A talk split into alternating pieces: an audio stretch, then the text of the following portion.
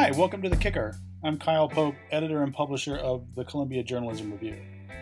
This week, more on covering the coronavirus. We've all been watching CNN and MSNBC and reading the New York Times and reading the Washington Post and absorbing the coronavirus coverage, a lot of which is sort of filtered through a national political lens. But what's going on in New York and Washington is only a very, very small part of the coronavirus story around the country and around the world. And it's putting a, a, focus on local news outlets and how they're covering it and how their coverage may be different from what we're reading in the national outlets. I'm thrilled to be joined by my colleague Mathew Ingram, CJR's chief digital writer, who has spent this week on our CJR app called Galley, talking to local reporters around the country on how they're tackling the coronavirus story. Mathew, welcome. Thanks. It's good to talk. So, tell me what you've learned in these last few days of conversations with people from metropolitan newspapers that are outside of New York and DC. What have you learned about how they're thinking about the coronavirus coverage that may be different than what sort of the Times or the Post is doing?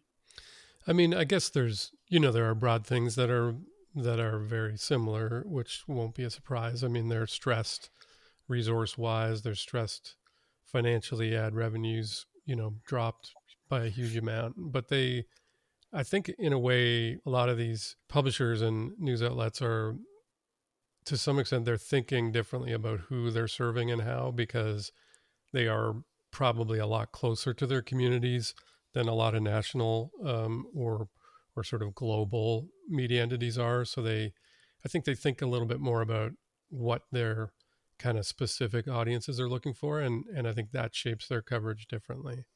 In these last few days, you've talked to people from the Arizona Republic, the Philadelphia Inquirer, the Seattle Times, the Dallas Morning News, Salt Lake Tribune.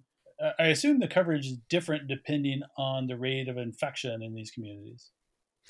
Yeah, I definitely feel as though the kind of perspective, I mean, everyone's obviously concerned about it and everybody's writing about what's happening elsewhere, but it feels like the, you know, a couple of outlets, for example, said they, they're still doing other coverage that isn't kind of all about coronavirus. And then some places I think where it's more of an issue, um, a, a, kind of you know personal issue or immediate um, concern. There, everything is coronavirus, like literally everything, and every reporter.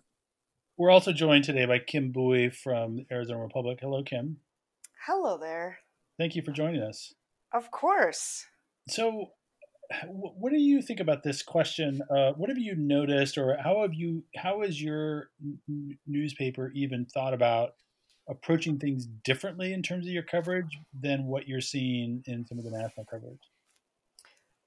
I think um, we were already very focused on serving our local community, and we've had a lot of conversations over the past year leading up to this and just you know as we watch the news world changing of like how do we better serve our community? How do we be more representative? Um, how do we tell stories about daily life? And some of our teams uh, have gone through some new strategic planning. Um, i know my teams have and um, we have a new features director. Um, this is kind of the benefit of having a relatively new executive editor and a relatively new set of news directors.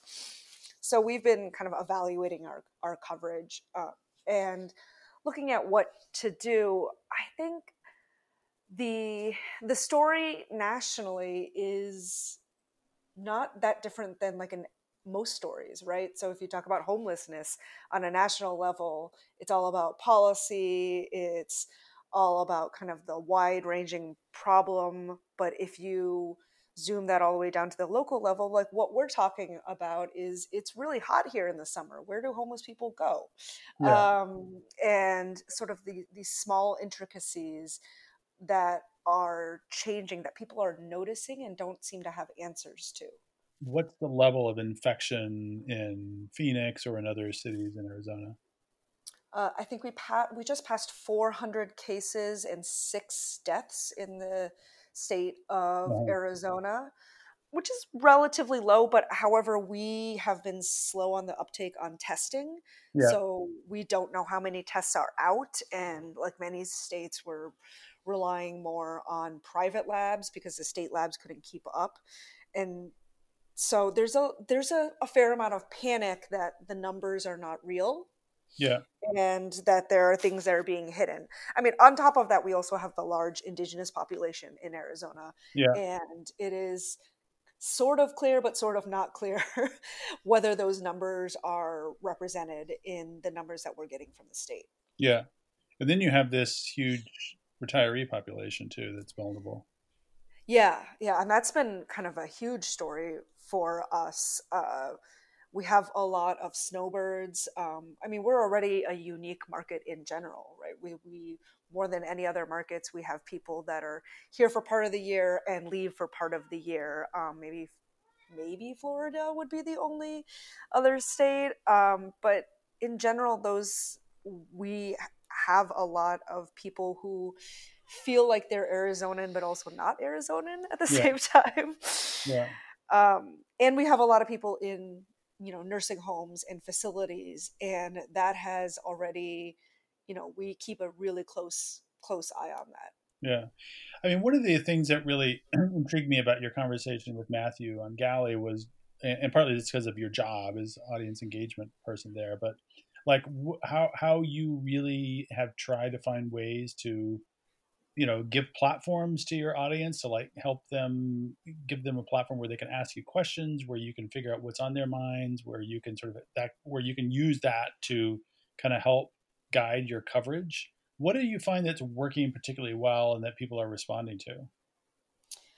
Um, I had long wanted to try subtext and texting in general um, because I'm really interested in our state's large rural and um, not necessarily high speed internet connected population.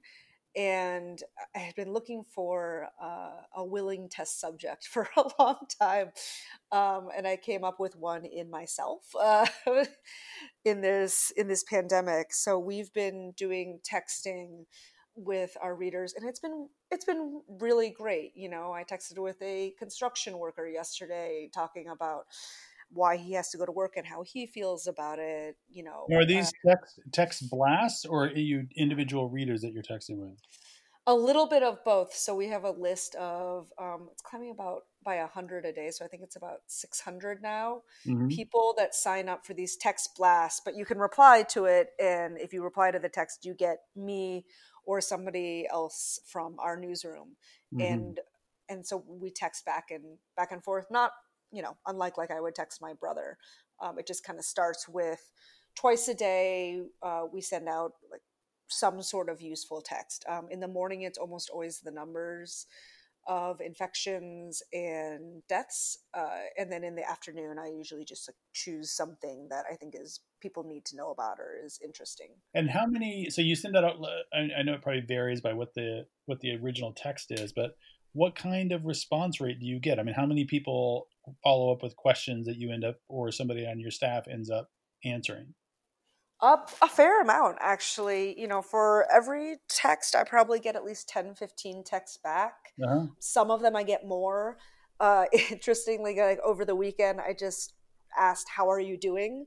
Uh-huh. Uh, you know, I said it's a gorgeous weekend. What are you What are you doing? And and people were so thought that was so nice. They were like, we're doing great. You know, we're just, you know, trying to figure out what to do with our kids. How are you guys doing? And I'm like, oh, uh, thank you. It's been a long time since someone asked me how I'm doing. Yeah. Uh, so interesting. It's so interesting that, and it really helps. I mean, I think this is what we've seen with emails. Like emails sort of personalize these news organizations because you can adapt a tone that's a little more conversational and a little more sort of user friendly. Where and text is even more so that way, right? Yeah, yeah, and we're trying to cater to. I, I thought at first I was a little bit worried about having so many ways for our audience to um, get coronavirus news. Uh, so we have a pop up newsletter that we're doing uh, um, as part of a, the lar- a larger USA Today network pop up newsletter around coronavirus initiative.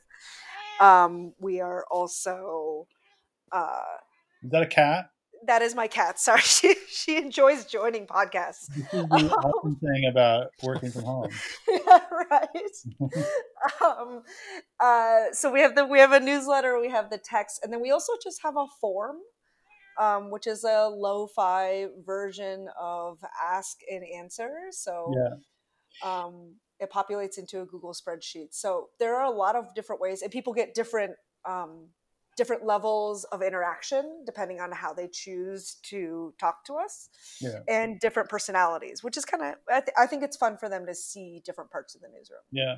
Mathew, I mean, this is one of these things where, I mean, this is a horrific chapter that we're going through right now, but I think this is one of these areas where this could be one of the lessons we learn from this moment. I mean, I, I think we've, I've, I've long thought that newsrooms need to do a better job of talking to their readers and really creating a kind of two-way conversation, which hasn't really happened. And maybe, maybe this will be the impetus that finally gets that thing off the ground once this is all over. Yeah, I couldn't agree more. I mean, I've I've been a big believer in that as well, and I've I've followed kind of everybody's attempts, sometimes half-hearted, to do that, whether it's reader comments or you know different uh, tools that have come along, and this at least I think makes it incredibly important. Whereas before you could you could argue, well, it'd be nice if we had time, or you know, it'd be it'd be great, but we have lots of other stuff to do. But but I think it's it's really this sort of focuses you on you know the key question which is are you serving your readers and the best way to know that is to talk to them and see Yeah. if they think you are or not Mathew, what else have you seen? Is there anything else like this that popped out in your conversations that local papers are doing to check in with people or to give them very sort of, you know, sort of geographic specific information? there's obviously local differences so for example boston.com they had this thing called vomo which i had not heard of and they it's i guess a plugin that you can put on a web page so they they put it in stories and you can it's effectively a way of connecting people who need help with people who who can help so it's a way of saying putting your hand up and saying hey i need someone to pick up something for me at the store or i need you know and then this app i guess lets people connect to do that which i think is a Oh, great I- idea I think the Dallas Morning U- News was also using that. I was looking at Ah, that okay maybe earlier it's today. them yeah it could be them Um, Kim, what do you think about this idea that we could finally, that b- b- because of circumstances that forced us into this, we could finally now see news organizations break through in terms of finding ways to really communicate with people? Do you think this will stick? I I hope so, or, or at least give people ideas. What happens in many newsrooms, including ours, is we get stuck on like, oh, but if we're going to do that, we have to do it right. Um, Yeah. We have to do it as well as the New York Times d- does it, or as well as the Washington Post does it. Yeah. And if it's not as good as that, then it's a failure. And times like this, you, you kind of there's no caution um, and so you throw all of that to the wind and you just you say we're, we're just going to do this because this is what people need right now and we're getting overwhelmed with the need and i'm i'm also hoping that it opens doors to for the audience to tell to be more vocal with us about what they need Yeah. and whether what we're doing is working for for them or not What is the thing that sticks out most where you found your coverage was just off or off, or at least not doing enough of what people said that they really wanted more of? Maybe not enough but almost too much right? So in in the beginning like almost every other news outlet we pretty much just took the whole newsroom and said everybody's on a coronavirus beat for the next week or so. And we published you know in one week 50 100 urls around coronavirus. And there was a point at which uh, you know we have this planning doc that i set up that just has all all of the stories that people are working on or have uh, have ideas for and i i just paused because i was getting so many people asking questions that i knew we had answered and then i'm looking for the answer for them in our coverage and i couldn't find it and Yeah. i'm editing the coverage on a daily basis Yeah. so uh, at that point, I was like, okay, this the, we're we need to focus on updating existing stories. We need to focus on providing you know more navigation throughout these things we can't just slam everything at this we have to be more strategic about it and mm. that has that has helped a little bit because I I am personally overwhelmed with information. You yeah. know, most of my most of my family is in California, and I've been trying to find useful stuff to send them, and it has been hard. So, is the newsroom completely remote now? Yes, um, we went remote a little bit after the whole NICAR positive testing yeah. situation because yeah. we had a bunch of people go to NICAR and um, that kind of spurred Gannett as a whole to dictate a work from home yeah. uh, atmosphere. Yeah.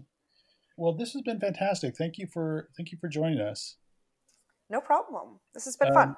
Yeah, Mathew, thank you. Oh, thanks.